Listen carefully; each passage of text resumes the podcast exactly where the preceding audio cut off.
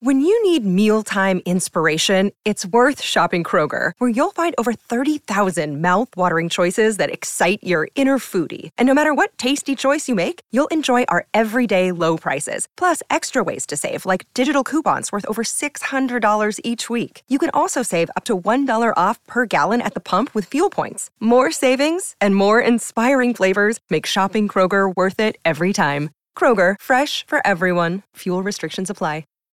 What are you doing right now? Perhaps you're in the supermarket. Maybe you're on a run or on the commute. But wherever you are in the world, and whatever you're doing, right now you're also listening to my voice. This is the power of podcasts. The ability to communicate with your audience in an intimate and intentional way through audio. I'm Bea Duncan, Senior Partnerships Producer at Intelligence Squared. We've been a world leading forum for talks, debates, and events for over two decades.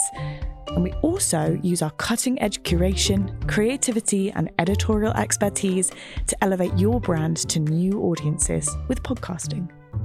Intrigued? To find out what we can do for your organisation, book into a free consultation with me today. Find out more by going to www.intelligencesquared.com forward slash partnerships.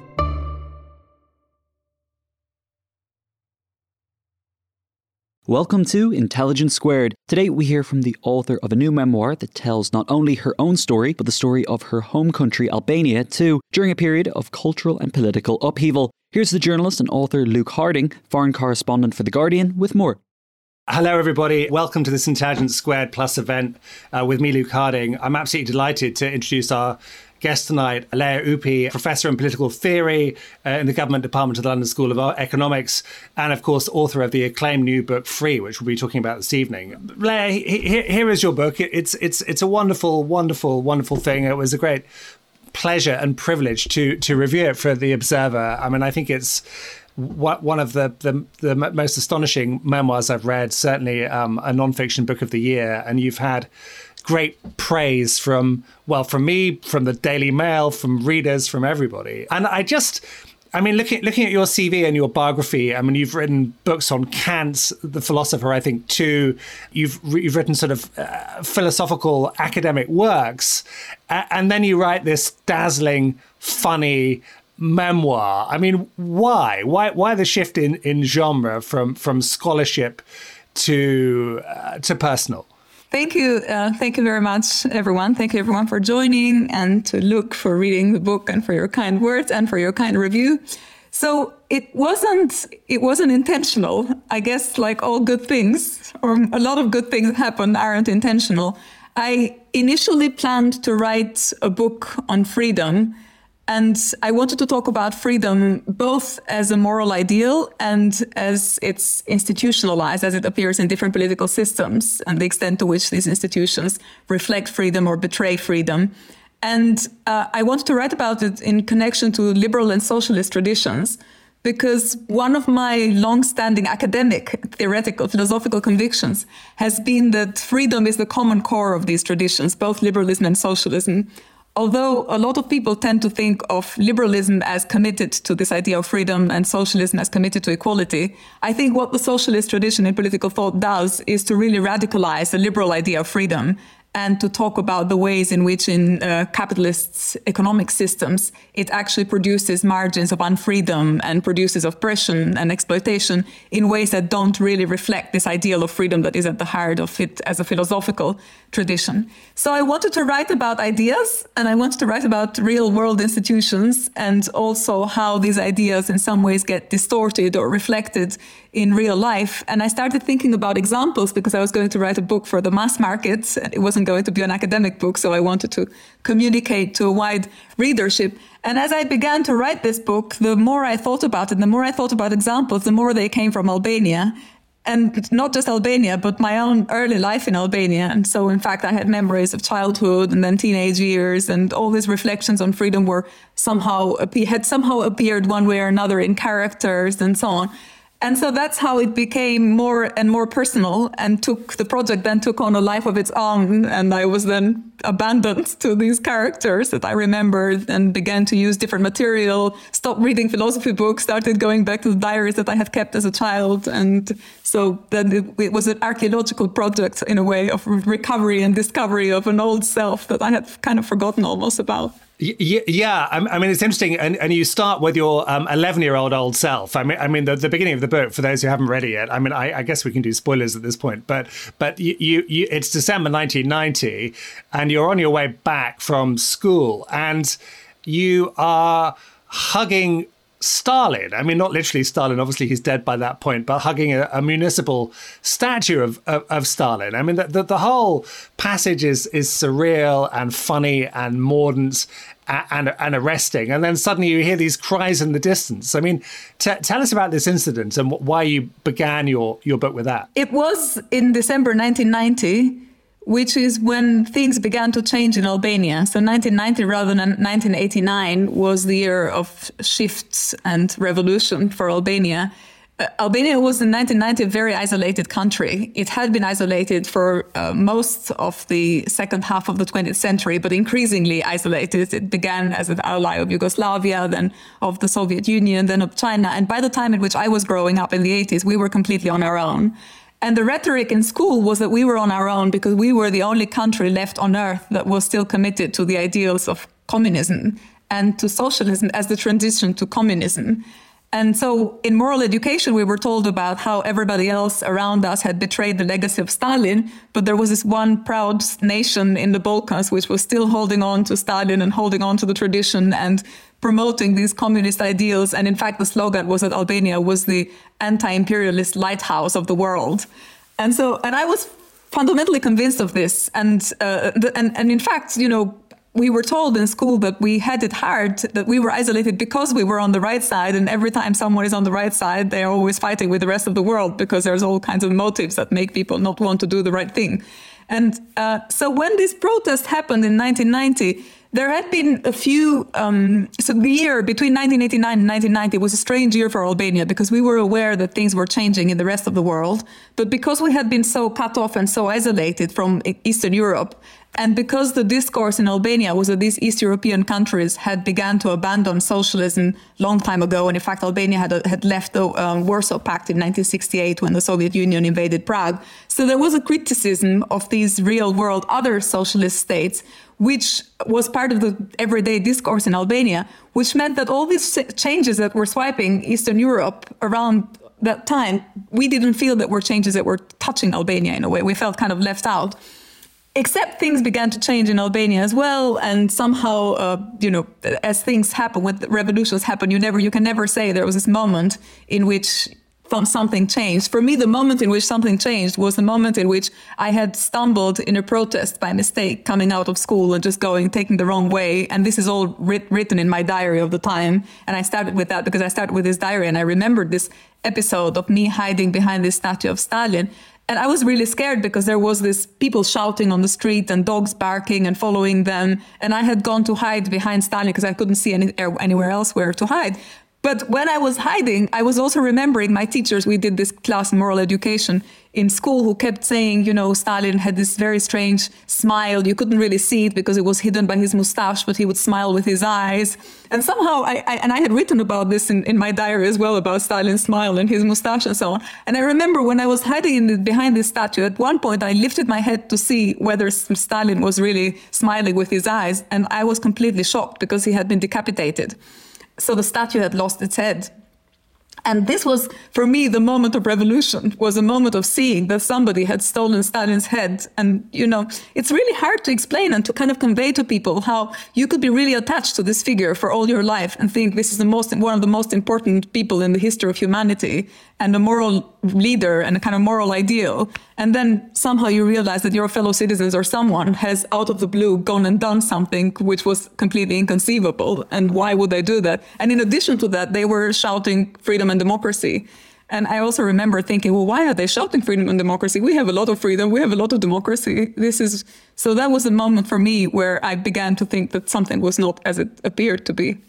And uh, I mean, you, you write beautifully about how uh, at that moment, at that point, you, you, age eleven, you were a believer. You were you were a pioneer. You you were were an outstanding student.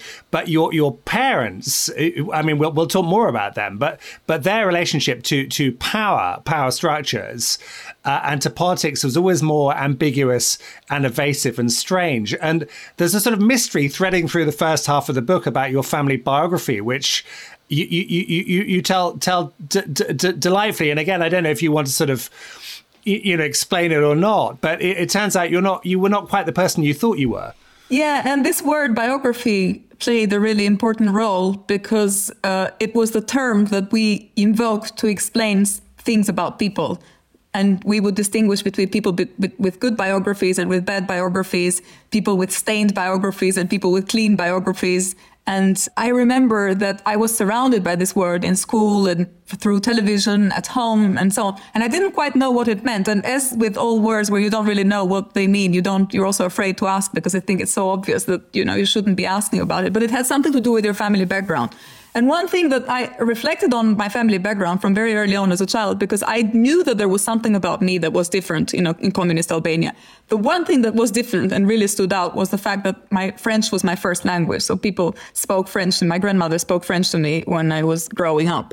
And this was not common and it was not common, not just because nobody would speak to their children in French, it was very unusual, but also because my grandmother wasn't French. She'd never been to France. She didn't have any relatives in France. She, did, she spoke French with an Albanian accent. And I know this because whenever we watched television uh, and there were French films with subtitles, I could see that her accent was different from the actors of sort of French, of, of French people. But somehow I had been brought up speaking French, and I knew there was something to do with my family. And my grandmother always said, "Oh, it's because we liked the French Revolution, or uh, you know, you liked Les Miserables, which we used to read at, at school, and, and and there was a puppet show with Cosette and so on. So there were always these kind of cultural reasons. And then another thing that really stood out was that in communist Albania, everyone had photos of Enver Hoxha in their living room, and I remember I was completely obsessed with why we didn't have a photo of Enver Hoxha. And my parents kept finding excuses and saying, well, we need a nice frame. We've ordered the frame, but it's not coming. We're waiting for your birthday. We're waiting for this to happen. So somehow it was never the right time to put a photo of Enver Hoxha. I, were, I remember, especially after his death, I was completely troubled by the fact that we didn't have a photo of Enver Hoxha. And I was so committed, really wanted to meet him. When he died, all the work collectives in Albania went to pay tribute to the grave. And I was begging my father to take me when his work would go, and somehow he didn't bring me. And these were, I remember all these sort of childhood moments where I don't remember exactly how, you know, the lead up to these events, but I do remember this sensation of my parents were letting me down because I had this commitment to communism from school and, and, and in general, I was really persuaded. And my parents somehow were very um, quite strange about it. They wouldn't say don't do it, or they wouldn't say we don't want a photo of Enver Hoxha. In fact, they would every time I brought it out explicitly, they say, "Of course we want it. Of course we love Enver Hoxha," and so on. But they actually never did it and never brought the photo. But there's a kind of mysterious sort of ghost in in in your family biography. There was a, a, another Ypi who was a kind of notorious fascist collaborator, traitor, and so on. And, and you were sort of confidently told when you were young that you had nothing to do with him, that he was he was not related to you, but but that also turned out it turned out to be slightly more complicated than that, didn't it? Yeah, this also was an yearly occurrence actually, not just because we studied about him in history classes in school. He was the equivalent of the um, of the Marechal Petain, so he was the equivalent of the kind of the head of the Vichy government who would have handed over the Albanian uh, crown from King Zog, who was in power at that point in the um, late 30s, to the Italian fascists who had already colonized Albania de facto, but not officially. So there were all these years in the 30s where Albania was increasingly subject to Italian influence, but there was this pivotal moment where at some point the Italians invaded, and this character was there to give the crown of the king from the king who had been his former uh, collaborator to these new Italian masters. And this was, and he was in every history class, as you can imagine, in communist Albania, talking about fascism and the resistance and so on. Every Albanian had basically had a, a family relative or a grandfather who fought in the resistance. And then there was this we didn't have anyone who fought in the resistance. That was one problem.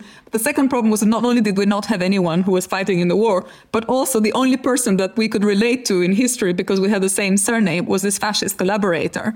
And so this was a huge source of disappointment. And my family always said to me, we're not related. He just happens to have the same surname. He also happened to have the same name as my father. So it was name and surname was the same thing. So I could not not be asked about this character every year. But somehow I had to explain to my school friends that we didn't have anything to do with him and that it was just a coincidence until it turned out in 1990 when things changed in Albania that it wasn't a coincidence, that in fact he was my great grandfather and that my father was called the same as his granddad, basically, because also this is what they did in these sort of big families. They would call after, you know, uh, ancestors in a way. So yeah, that was one of the mysteries of childhood eventually revealed in 1990, which was really, again, a, a big surprise and blow in a way.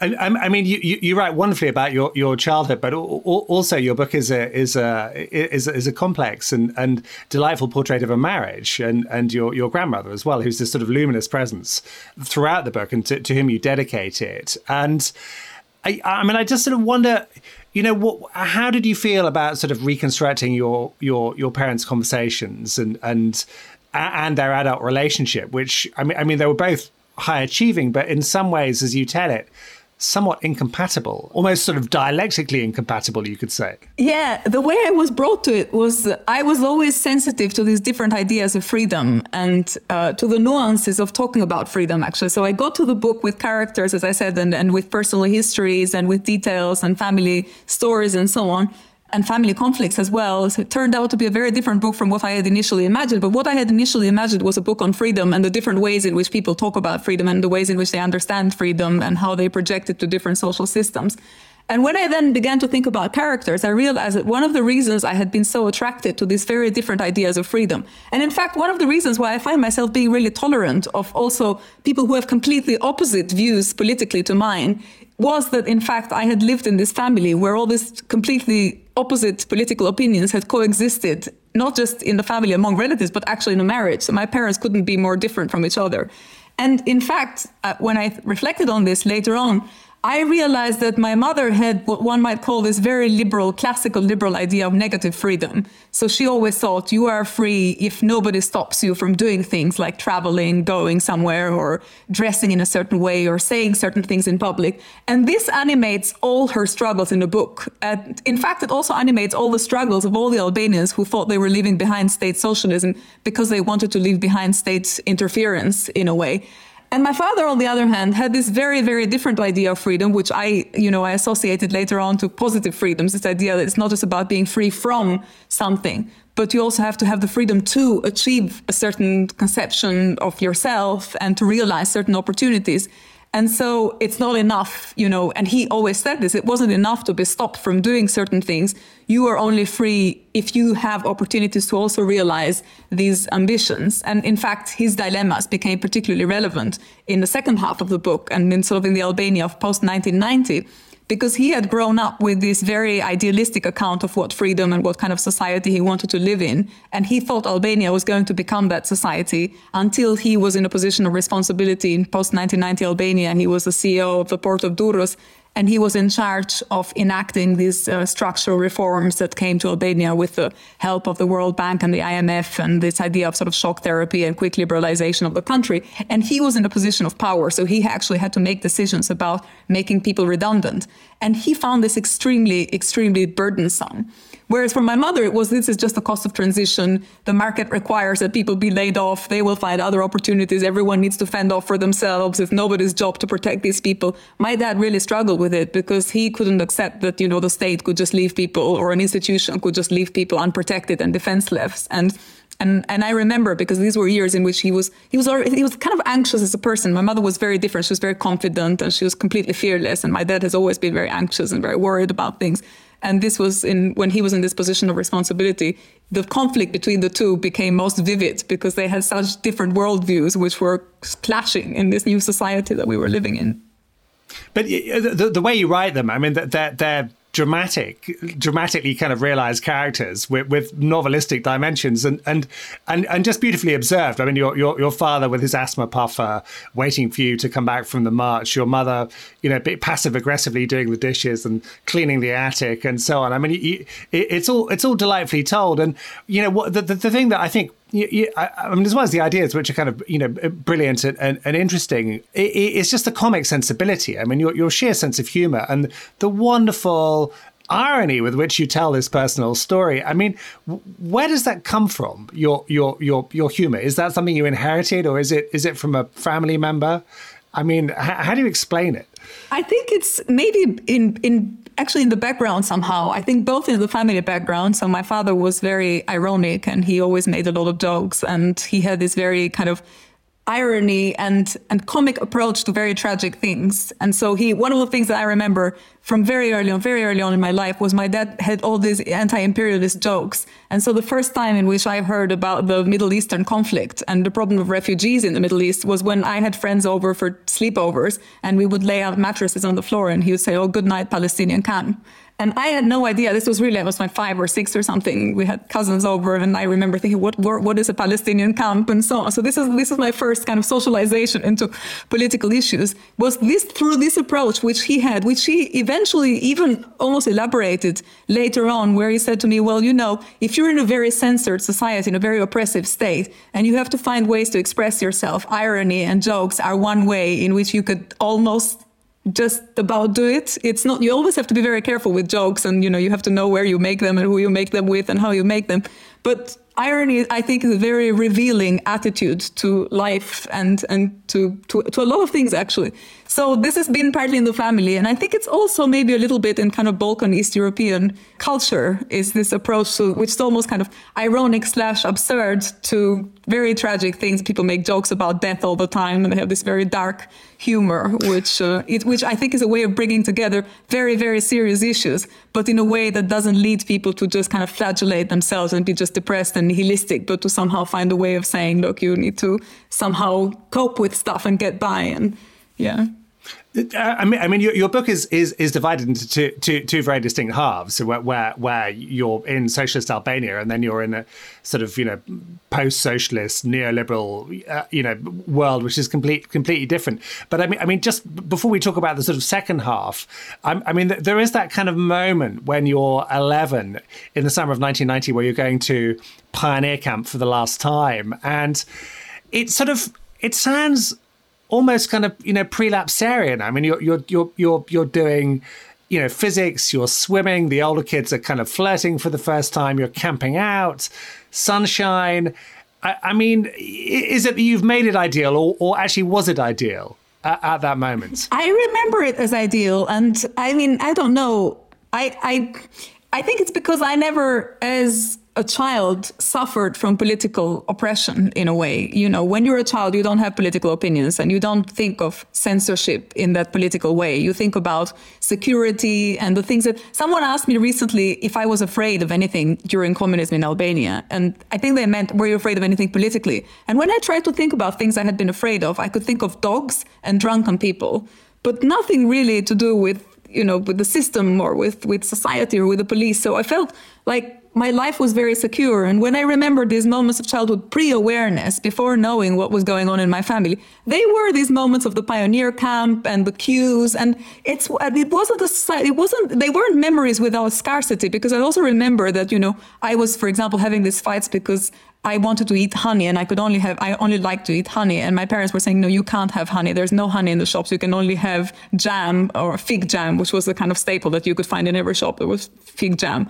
And I hated fig jam. So I remember these moments of sort of fighting. And, and my grandmother had this expression, which I eventually later discovered came from Brecht, where she said it was a kind of subversion of Brecht. You know, Brecht says first comes food and then comes morality. And my grandmother had yeah, reverted yeah. that into first comes morality and then food. And I eventually had become convinced of this, that, you know, we didn't have to worry too much about not having food and having long queues as long as it was a moral society, which Albania I thought obviously was. And so, um, yeah, so when I think about these episodes of my childhood, as I say, there were conflicts and there was scarcity, but there is a sense in which I think every child accommodates to the constraints with which they live. And I sometimes now look at my kids, for example, in a traffic light when we're stuck in a traffic, you know, when we were traveling, we rented a car somewhere, we end up being stuck for hours. And they're in a queue and they're just waiting there. And it doesn't lead them to question fundamentally the system in which they live, you know, the fact that there are these traffic lights and there is this long queue of cars and you could be there for two hours. You just absorb it and accept it as a fact of life. And I think it was the same thing for me. There were all these queues about food and we didn't have milk and we had to get up at four in the morning to queue for milk, and uh, they were just you know what you live with and what life has. so, so when I remembered afterwards, it's it's not that it's idyllic because I made it idyllic or because I wanted to present it in a way that was sort of making people feel nostalgic, but this is just how I remembered it and how I had written about it. Yeah, yeah. I, I mean, you, you uh, aware that your family was quite unusual? I mean, you, you spoke fluent French, which was pr- pretty pretty odd at that time. Your parents were intellectuals who, whose lives were sort of semi ruined by their kind of backstories, by by their biographies. I mean, your, your grandmother, you know, attended King Zog's wedding. I mean, you, you were not your typical kid. And, and there's also some wonderful footage I think you tweeted of you being interviewed by, I can't remember if it's an Italian or a French TV crew, as, as, as a kind of a, again, as a kind of small kid. I mean, I mean, you, you, you were a bit unusual. Is that, is that fair to say?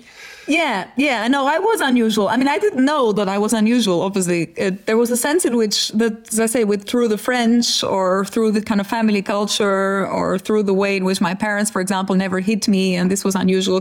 A lot of people were hit. A lot of children were hit by parents, and I mean, it wasn't like violent, but the, there were certain norms in my family, which I I think it's fair to say they weren't the conventions of Albanian society, and that stood out certainly. So I knew I, I stood out but I didn't know for what reason I stood out. And it was never conveyed to me that there was a different political identity, which I carried with me, which came from my parents and my family background, my grandmother especially, that was the reason for why I stood out. And so I had grown up with this sense of not quite belonging, but since I was very committed ideologically, I was making up for this sense of not belonging that came from the family by being even more committed in a way to the society and by being kind of good student. And I think that I, I was equally subjected in a way to the influence of the of the family and of the state. And it's only mm. in 1990 that it became clear that these two influences were pulling in opposite directions. Before that, they seemed to be going in the same direction. And it was only in 1990 that it caused a sort of almost like an identity crisis. Yeah, I mean, there's this kind of great, great revelation, isn't, isn't there, as the regime crumbles, that you, you, you discover who you are and where, where you came from. And, and what's interesting, what's compelling about the second half of the book is that it certainly feels like things get worse. I mean, to some extent for you personally. I mean, you're, you, you, there's a there's a chapter which is just your adolescent diary. I mean, we, we all wrote those, but but yours is is done against the background not just of kind of you know teenage crushes, but of Kalashnikov Kalashnikovs being fired in the, in the street outside and civil war. And Albania seems to fall into into darkness. I mean, is that a fair assessment? Yeah, I think uh, there was a sense in which the what happened in 1990 was that there was this fundamental belief and faith in this new society that would come and that would deliver freedom. And for a lot of people who had lived under communism, like my parents, who had lived all their lives under communism, like my parents and my grandmother uh, before that, there was a sense in which the transition brought its sacrifices, and these sacrifices just needed to be made on in the name of this better world, even though it was very obvious and very plain to everyone to see that the transition had its costs. A lot of people were losing jobs and a lot of state enterprises were closing down. There was lots of uh, migration outside Albania. And then eventually there were these uh, fraudulent pyramid Ponzi schemes, which asked people to put their investments and hope for high savings, and then they all collapsed. And so in 97, the whole country basically ended up in something close to civil war because of this uh, financial collapse. So there were, throughout the 90s, there were these moments of darkness and a sense in which the securities had gone, but the new freedoms hadn't quite arrived, or they hadn't quite arrived for everyone and what differed, I think, in my case from that of my parents and my grandmother was that for them, these were all transition costs and sacrifices that you had to make because you you know because freedom had a cost and because we'd had this very hard life under communism and so now we just had to kind of put up with one last effort. And to me it resembled very much the rhetoric of the last years of communism in Albania where we were increasingly poor and increasingly you know there was scarcity and there were queues and things weren't working. It was very opposite we weren't working. But there was a rhetoric and a discourse around the fact that well it's because we are the only country that is committed to communism and it's because of socialism freedom and we want freedom to work for everyone. So I could see, in a way, I was putting the two systems in parallel and kind of assessing them equally critically in a way in which my parents weren't doing because for them this was something that had been promised all their lives and most of their lives had been spent in hardship. And now it was just a question of kind of wrapping up and making one final effort. Whereas for me half of my life had been under communism and I didn't remember the brutality of it because I just hadn't lived it and I hadn't perceived it firsthand like that And then the second half was going through just growing up. And part of the, as you say, part of the discomfort of growing up is the anxiety and the insecurity and the kind of discovery of the world. But the other was that the world that I was coming to discover was not a pretty world to look at because my friends were leaving. There was sex trafficking, there was drug traffics everywhere. Um, a lot of people were, had to make a living out of whatever they could because the state they knew the state wasn't protecting them. And so they began to take up these jobs that they all considered as they were all mentioned as normal employments. We know when we said someone was doing drugs it was as though you'd said in, in communism you'd say someone is a bus driver or someone is a nurse. And now you'd say well someone is just uh, going up and down the pavements in italy or uh, someone is doing cigarettes or things like that, or someone is smuggling people. So all of these things where there was no sense of moral assessment or, or there are no moral hierarchies in a way. People would just do whatever they could to survive. And this is the world in which I was maturing. And in 97, that world really kind of came, everything almost concentrated in this image of brutality and state collapse, which was in some ways similar to 1990 because it felt like a systemic breakdown. But in other ways, it's even worse because in 1990, there was this idea that things are changing and there is hope. And in 1997, as far as I could make out, there was not even hope because there wasn't a new system that you could transition to. It was just that same system that you had to somehow live with. And that was what I found really hard and which made me, I guess, existentially question a lot of things. And in fact, I, w- I had to decide this was the year in which I had to do my, I was doing my A levels and I had to decide what to do at university. And I was so paralyzed about the future that I couldn't think of a single profession that I wanted to commit to, which is why I ended up doing philosophy because it wasn't a profession. It was like you just ask questions and you, you professionally learn to ask good questions. And, and the reason I did it is because I couldn't, I couldn't I couldn't see myself as either a doctor or a lawyer or an economist. All of, all of these things. What, is, what, what sense does it make to be an economist when the whole society is collapsing around you? And what sense does it make to be a lawyer when there is no law and order outside you because there's Kalashnikovs outside your window and there's no, you know, the state has no control over the use of force anymore. So all of these professions that are somehow connected to careers and career structures and trodden paths just made no sense. They all looked really absurd and like there was no value to any of them, which is, as I say, why I ended up doing philosophy.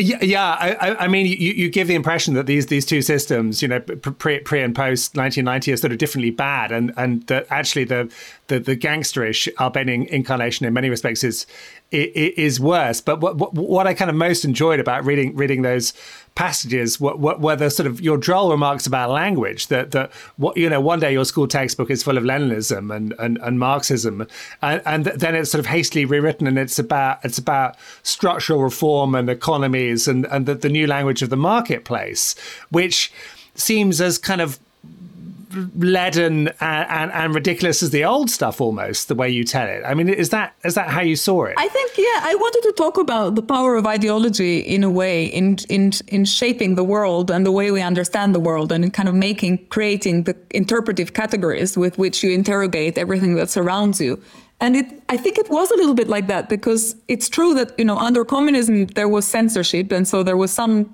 discourses that you either didn't have access to or you had access to with great difficulty. And there were books that you couldn't read. And, and then eventually, I remember in 1990, people were literally burning books. They were burning Marx and they were burning Lenin and everything that they had in their libraries. And they were, everybody was really excited about Hayek and Friedman and von Mises. And all the kind of Austrians were suddenly discovered. And I remember this because I remember my, my family, which was unusual in the way in which they responded to all these things. My dad was saying, well, we don't burn books. That was very, you know, as a child, first I was very committed communist and then I became very committed capitalist. So I decided to participate in this kind of mass uh, burning of the books in the neighborhood. And I remember I rushed home to try and get the Enver Hoxha book that I had to try and burn it. And my dad was like, no, no, we don't burn books. No, we don't, even, even if it's Enver Hoxha. Not even him. so, so um, but there, there was a sense, and afterwards when I reflect on this, I think there was a sense in which you can't live it's very hard to live without an ideology it's almost like faith or like religion or something you know you need a system of belief somehow and I think that it was this transition from one belief structure to another belief structure that was really sudden and which made, meant that people didn't really have time to elaborate the interpretive categories with which they might develop a criticism of society or, you know, question what they were getting into. And so it's true, for example, that we had political pluralism, but we didn't have a single anti-system party that emerged in 1990. They were all basically committed to this new world of freedom and democracy. And so, yeah, I think that's a there was a sense in which we had had the dictatorship of the proletariat, and then we didn't have that category anymore. And but what we did have was the new civil society, or that you know we didn't have. Um, I don't know. The party didn't protect us, but we had the Open Society Institute, for example, that was giving opportunities to everyone to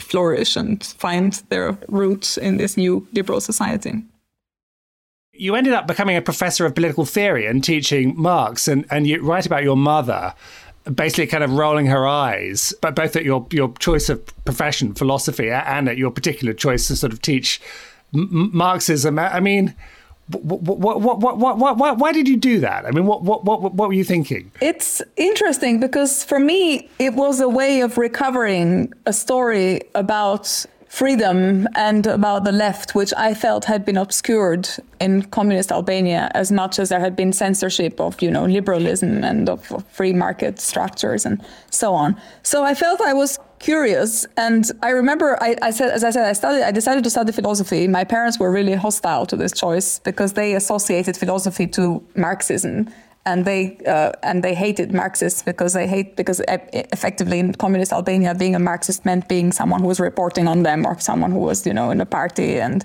and the spy. And so so they were extremely hostile to philosophy because they were hostile to Marxism and I had promised that I would study philosophy, but I would steer away from Marx. But then eventually I went to Italy, I studied in Rome, and I was hanging out with, uh, uh, I was an immigrant in Italy. So even though I came from this kind of upper class Albanian family, when you go to Italy, you're in 1990, you're just one of the many Albanians who go to Italy, and you know, in, immediately you become a target of, these were the years in which there was lots of racism and lots of stereotypization of Albanians because there had been all these waves of Albanian immigrants in, in, in Italy in the 90s. And so basically being an Albanian in the 90s in Italy was like being someone who would steal money or, you know, be really suspicious or there was a lot of racism. So basically that meant that uh, the, the, the, people that I became friends with were the ones who were extremely keen to show me that they were very open to immigrants and they loved, you know, Albanians and so on. So almost went the other way, which meant they were usually from the kind of far left or something like that. And the thing that uh, attracted, so, so I, I had all these friends from, from the left. And the thing that was really interesting was that every time we celebrated, I, you know, they, they read, they did these reading groups on Marx and so on, and they invited me to these reading groups. And I kept thinking about my childhood and about my moral education teacher and what we knew about Marx in school, which had been, you know, very simplified and for children, but I still somehow related them to my childhood and to my background. And the thing that I remember drew me almost into this whole literature and this way of thinking was their responses, which was, well, what you had wasn't really socialism, and you know, this isn't really Marx. Yeah, yeah, you, we, you know, you you thought you had an interest in Marx and you thought you understood Marx, but actually you were really mistaken. And for me, that was a bit like a kind of an instance of almost liberal paternalism in the way in which you approach the people who come from the periphery and you just tell them, well, you know, we know better than you what's development and we know better than I, you I, what's kind of, sorry. I, I, I was going to say liberal paternalism. I, I, mean, that's a very polite way of putting it. I mean, it struck me as being incredibly patronising and annoying. I'm, I'm surprised you didn't you, you didn't kind of punch your co-leftists on the nose actually and and tell them off. Well, I mean, no, I'm very tolerant of disagreement. So it's not that I was I, I was just I was just perplexed because I felt that you know we celebrated the same heroes and that there were the same books that people thought were interesting and, and persuasive and, and worth reading. But I somehow approached Das Kapital with a completely different way of relating to it from how people approach it. There were other people there who would approach this as this kind of almost like a religious text who had the truth, and this truth needed to be realized. And for me, that truth had actually been tried and tested. And in fact, I was feeling guilty because my mom was saying to me, Why are you reading this book? This is like, this book is responsible for all the horrible things that happened to us. And in some ways, it wasn't entirely un- untrue because whenever I read, I remember reading Das Kapital, and I remember reading about, you know, how people were treated as personifications of economic categories, something in this introduction that really struck me. And I th- and I kept thinking, well, these are not just economic categories. This is my family. You know, there's my great grandfather who was a property owner, and my other grandfather was, you know, a capitalist who had factories and was exploiting workers. And then there were all the peasants that my grandmother had been sent to labor camp with and somehow never identified with, and she kept kind of being very superior about. Uh, but basically, it, I just couldn't relate to these as just abstract categories. There was something that you needed to understand about the way in which these texts turn into people and turn into histories and turn into political visions. And there's something that you can learn from engaging with the way in which these political visions are enacted that I think is really important if you're thinking, especially if you're thinking that there is value to the critique still. And so for me, it was a really perplexing attitude, this sort of leftist rejection of everything that came from Eastern Europe as this is not really socialism. Our socialism, when we do it, is going to be great and there will be no bloodshed and no violence and it's going to be amazing. And your socialism, it's because you're so backward and so primitive and somehow you got it all wrong. and now we need to tell you what it's like. This was, I mean, this, I'm simplifying, but this is how I felt at the time. And I felt that this was not the mature attitude to take to history. It's not to say, well, when I do it, it's going to be better, when these guys did it, it was all a mistake. And that you need to think about, okay, what from ideas filters in societies and how does it filter and what is it in their conditions and in their histories that makes them the societies that they are and that it requires a more nuanced approach, I guess, which is why I became then attracted to leftist and, and socialist thinking because I felt there was something to the critique of capitalism, which I had also lived and I had felt through, and I was convinced by a lot of the arguments around commodification, around exploitation, around exclusion of people from the margins, and so on, around the fact that basically this is a capitalist society that doesn't give you a full account of freedom. But then on the other hand, I was also aware of how this all gets distorted and how it becomes part of a very repressive state system and that it requires very nuanced and sophisticated approach to what you mean by democracy and how do you democratize society. And in fact, I also felt this is the last thing I'll say about this. I also felt that what was lost in our engagement with the dissident movements in Eastern Europe of the 90s was the fact that the critique of state socialism was very quickly conflated with an endorsement of free market economies. And I don't think in a lot of Eastern European dissident movements, what there was is fundamental critique of democracy in their societies and a desire for a change and something different. But the something different wasn't necessarily free market economy and structural reform and shock therapy and neoliberal economics that we got eventually. And I felt it was really important yeah. to tell that story as a story of recovery of this kind of genuine spirit of democratization of the 90s. Yeah. Okay. I've got a, a, heap of questions, and we should try and we should try and kind of blitz through them. Uh, I've got a question saying that you thought Albania had democracy and freedom when you were in school. Why did you think that? Was it all propaganda, or were there things that were free and democratic about the communist system? No, I don't think there was anything that was free and democratic about the Albanian communist system. But what I think there was was there was a critique of the outside world and there were things that were being said about other countries, about capitalist countries, for example, about you know the exploitation that existed in other parts of the world, or about unequal development, or about child labor, which I think were and are still true. So uh, there was a sense in which what was going on in Albania, I think, was fundamentally flawed and and and wrong and brutal and oppressive. But there was a story about the outside world that was being told in Albania which had some overlaps with, I think, some things that are still true.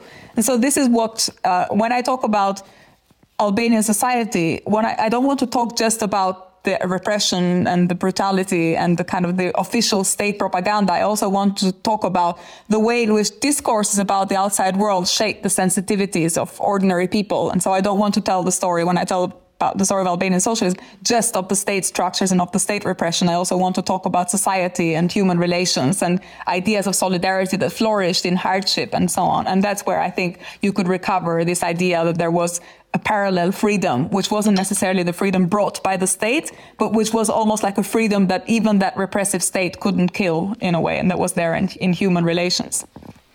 Yeah, yeah, yeah, yeah. I mean, you talk about the solidarity when standing for a queue, and that, that, that people would respect other people going off and, and replacing themselves with a stone or a pot or something and come back again. That actually neighbours looked out for each other. And I mean, that, that's all delightfully done. I've got an interesting question here which says uh, uh, basically, how are you viewed in Albania? And and might I add, you know, what, what's the reaction been in Albania to your to your book? Well, it's I, I guess it's it's a little bit less positive than in the rest of the world, let's say. So while, uh, while, uh, but but I don't want to over over labor this point or overdo it. But I think because it has had such universal acclaim in everywhere else apart from Albania, I'd say that the only one or two critical reviews, very critical reviews that there have been of the book, have been in Albania. And uh, in part because I think the discourse around the past and historical injustice in particular, these are, Albania is still very much a divided society that suffers from this legacy of historical uh, unsettling of accounts in a way. And there is constantly a a, an effort to find responsibilities and to, to talk about the past, but in this very complex network of responsibilities in a way where, you know, everybody was both a victim and an oppressor and people had spies in their family or, you know, there were honest people both among party officials and amongst kind of formerly persecuted former victims of the regime, and there were people who would be uh, nasty and harm others also on both sides of society. So it is a very complex society, which is very divided in part because of this complexity of responsibility. And so to talk about the past in a way that is nuanced, and more importantly, the way which I try to do in my book, which is to just let lots of different voices talk and have lots of different ways of telling the story. Yeah, yeah. I mean, it, it could it could be a radio play or a drama. I mean, I mean, it, it, you know, it is a memoir. It's all true, but but but you're right. Yeah, I mean, I, um, I made a very conscious effort because I knew, and this is also partly why uh, there is this child, and the, the book is written in the voice of a child, because I think to have a child character, it's almost like, you know, you have the, the tin drum, or there's these characters in the history of literature where you have a kind of naive character that records the complexity of the world around them. And because the main character is so naive, you could have lots of different stories and lots of different interpretations that play out. And because I didn't want to, I wanted, I didn't want to write the book as a political philosopher, and so I didn't want to be paternalistic with the readers in terms of telling them this is how you should interpret reality, and this is how you should uh, interpret communism, and this is how you should interpret liberalism. I just wanted to tell different stories of different people and talk about different conceptions of freedom, and then let the reader draw their own conclusions and join the conversation in a way.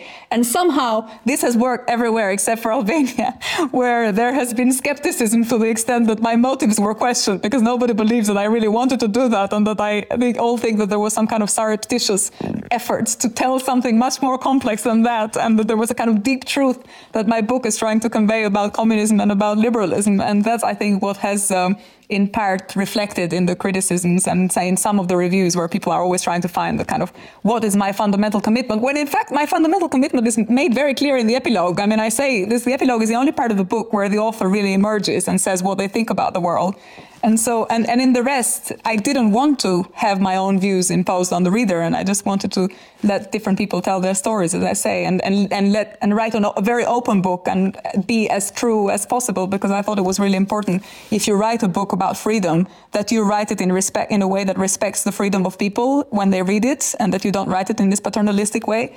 So this was all very yeah, conscious, yeah. very deliberate on my side, but somehow it hasn't quite worked in Albania. hasn't just, just, just um, uh, Lea, just a quick follow up to that, which I think is kind of interesting. Um, Maria says, you know, where is Albanian society now? Is the nostalgia for the communist years, or is it seen in a negative light? Just do me one minute on that. I think it's less nostalgic than other countries. I think there's more nostalgia about communist years in Eastern Europe. But there's certainly, when I talk to people, when I talk to taxi drivers, or when I go to Albania and sort of try and get the word on the street, people would say, "Oh, there were more hospitals here, and you know, this uh, we didn't have this, or there was more solidarity back then." And so there are a sense in which people are nostalgic about certain aspects of not so much communism, but life in common under communism and about their social relations and what they have lost. The fact that, you know, this is a society that is now a society of immigrants and there's lots of people who have left their homes and so the families have been disrupted by this process. And so there is a sense in which I guess many miss community and uh, but I don't think there is, you know, a desire to return to having communist Albania in the way in which you know communist Albania would have been part of this in, in the way in which the state story about communist Albania would have, but I don't think there's any nostalgia for the uh, anti-imperialist lighthouse, let's say. Okay, uh, another interesting question here. Uh, do you feel that being a woman shaped your view of freedom? Uh, and I would just add to that question. I mean, there are very many strong women in your book, particularly your grandmother uh, and, of course, your mother. I mean, is got anything to do with gender or is it just to do with you? No, this is a very good question. It's a very interesting question also because it's a question that's unsettled in my mind as well. I feel that I discovered gender really, really late in my life, actually, in part because I grew up with these very strong women for whom being a woman was never singled out as in any way important. Uh, my mom was definitely the kind of dominant parent and uh, and so she was never struggling for, you know, voice in the family and also in society more generally. She was Uh, my grandmother was the same; she's very strong. So I had these very strong role models, and also in Albania, the, the rhetoric in communist Albania was that women would formally do everything that men did. So they would work in mines and they would work uh, in every state job. There were no women that stayed at home. So formally, it was a very uh, equal society, equal both in its opportunities and in its oppression. So you would oppress equally men and women, and you would uh, and you would give opportunities in some ways. It wasn't quite like that. When I thought about it afterwards, and I have this chapter in the book in which I tried to reflect on questions of gender a bit more, I felt that when I thought about this afterwards, it wasn't quite like that because it's true that they were officially, formally equal, but it's also there was a legacy of the past, and uh, which meant that women actually did most of the domestic labor, and so women did yes outside all the state jobs like men. So they would be drivers, drive truck drivers, train drivers, work in the mines, be engineers, whatever. But then they would also come home and look after the children all the time. And they would wake up at five in the morning. I had all these friends who, didn't have grandmothers who lived with them and so couldn't share with grandparents the domestic labor. And they would, you know, their mothers would wake up at four in the morning and clean the houses frantically until it was time to go to work. And then they'd go to work and then come back and then look after the children. So basically they did everything. So I think it's a complex, um, it was a complex question.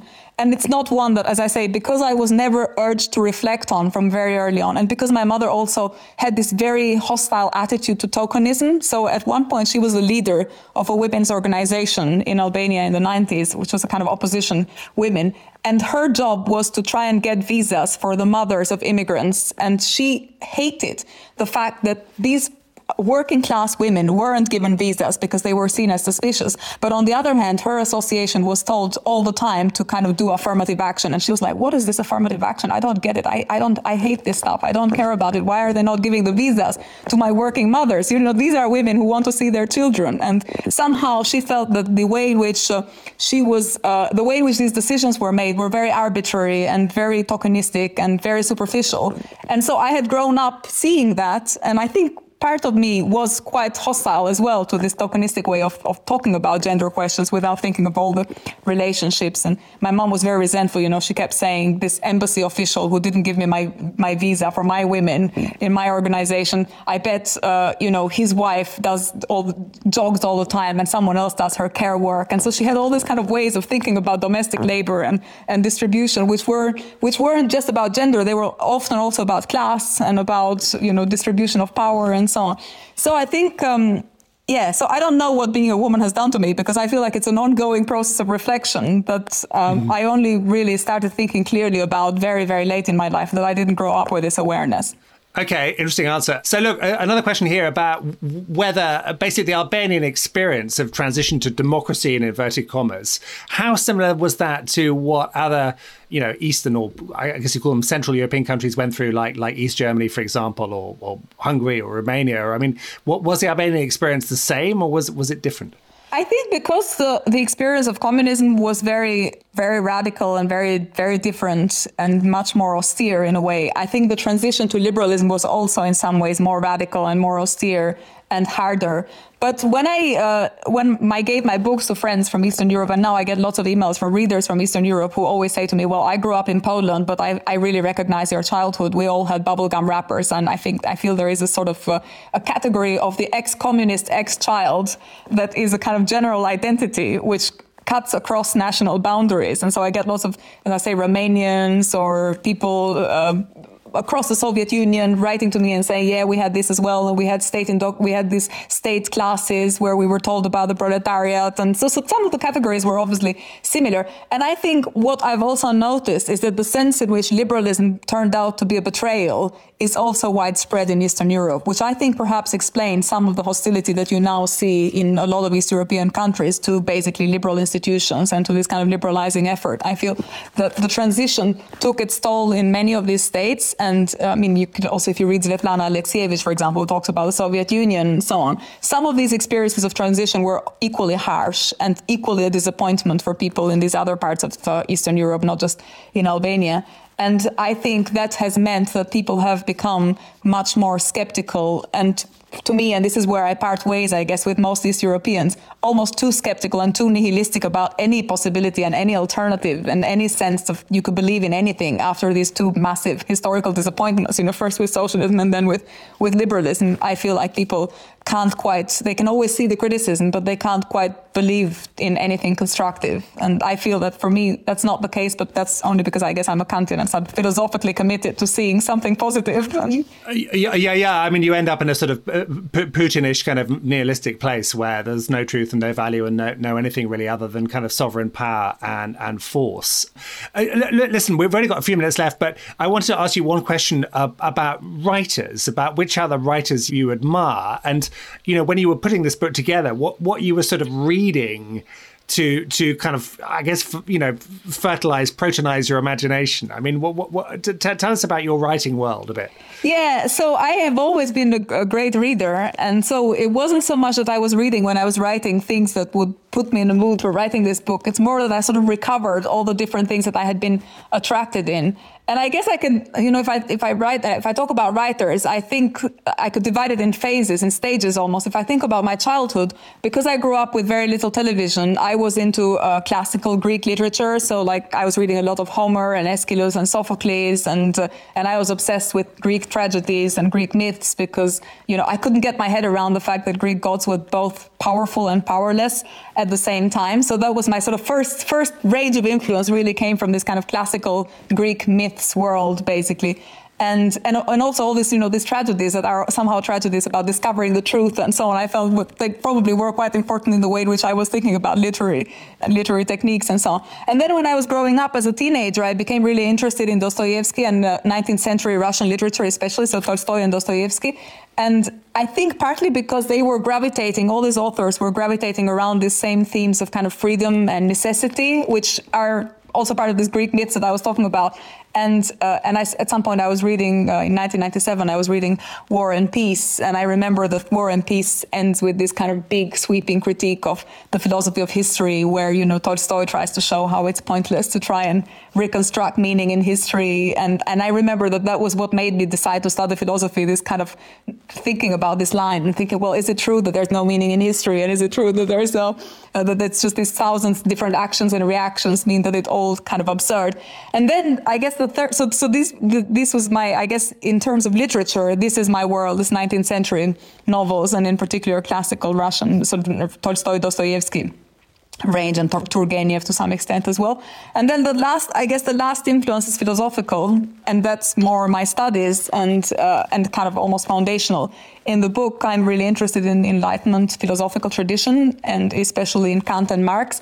And my most of my work is trying to show that there is an overlap in these uh, philosophical traditions and ideas of Kant that tell us what's the right thing to do and how to think about morality that can be combined productively with ideas of Marx around critiques of existing societies and that give you a good foundation from which to think about the future and to think about sort of future social systems in a way. But yeah, it's a combination of literature and, and German, Russian literature, I'd say, and German philosophy. Uh, look, look we're, we're practically out of time, but one very quick question, which I, I, I, want to know the answer to. Uh, give me a quick answer.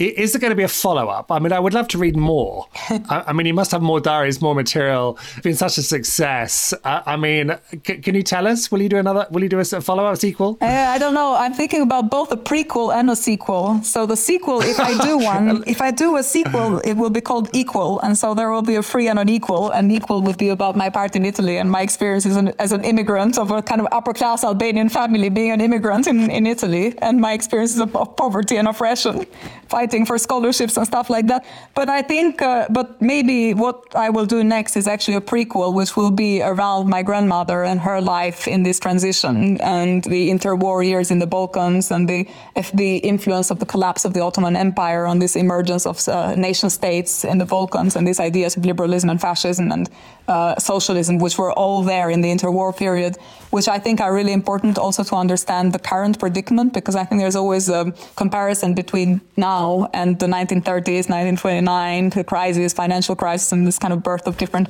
ideologies and all these debates around reform and revolution, which I'd like to talk about, hopefully, maybe using again the same sort of literary techniques. So, well, I mean, I can't wait.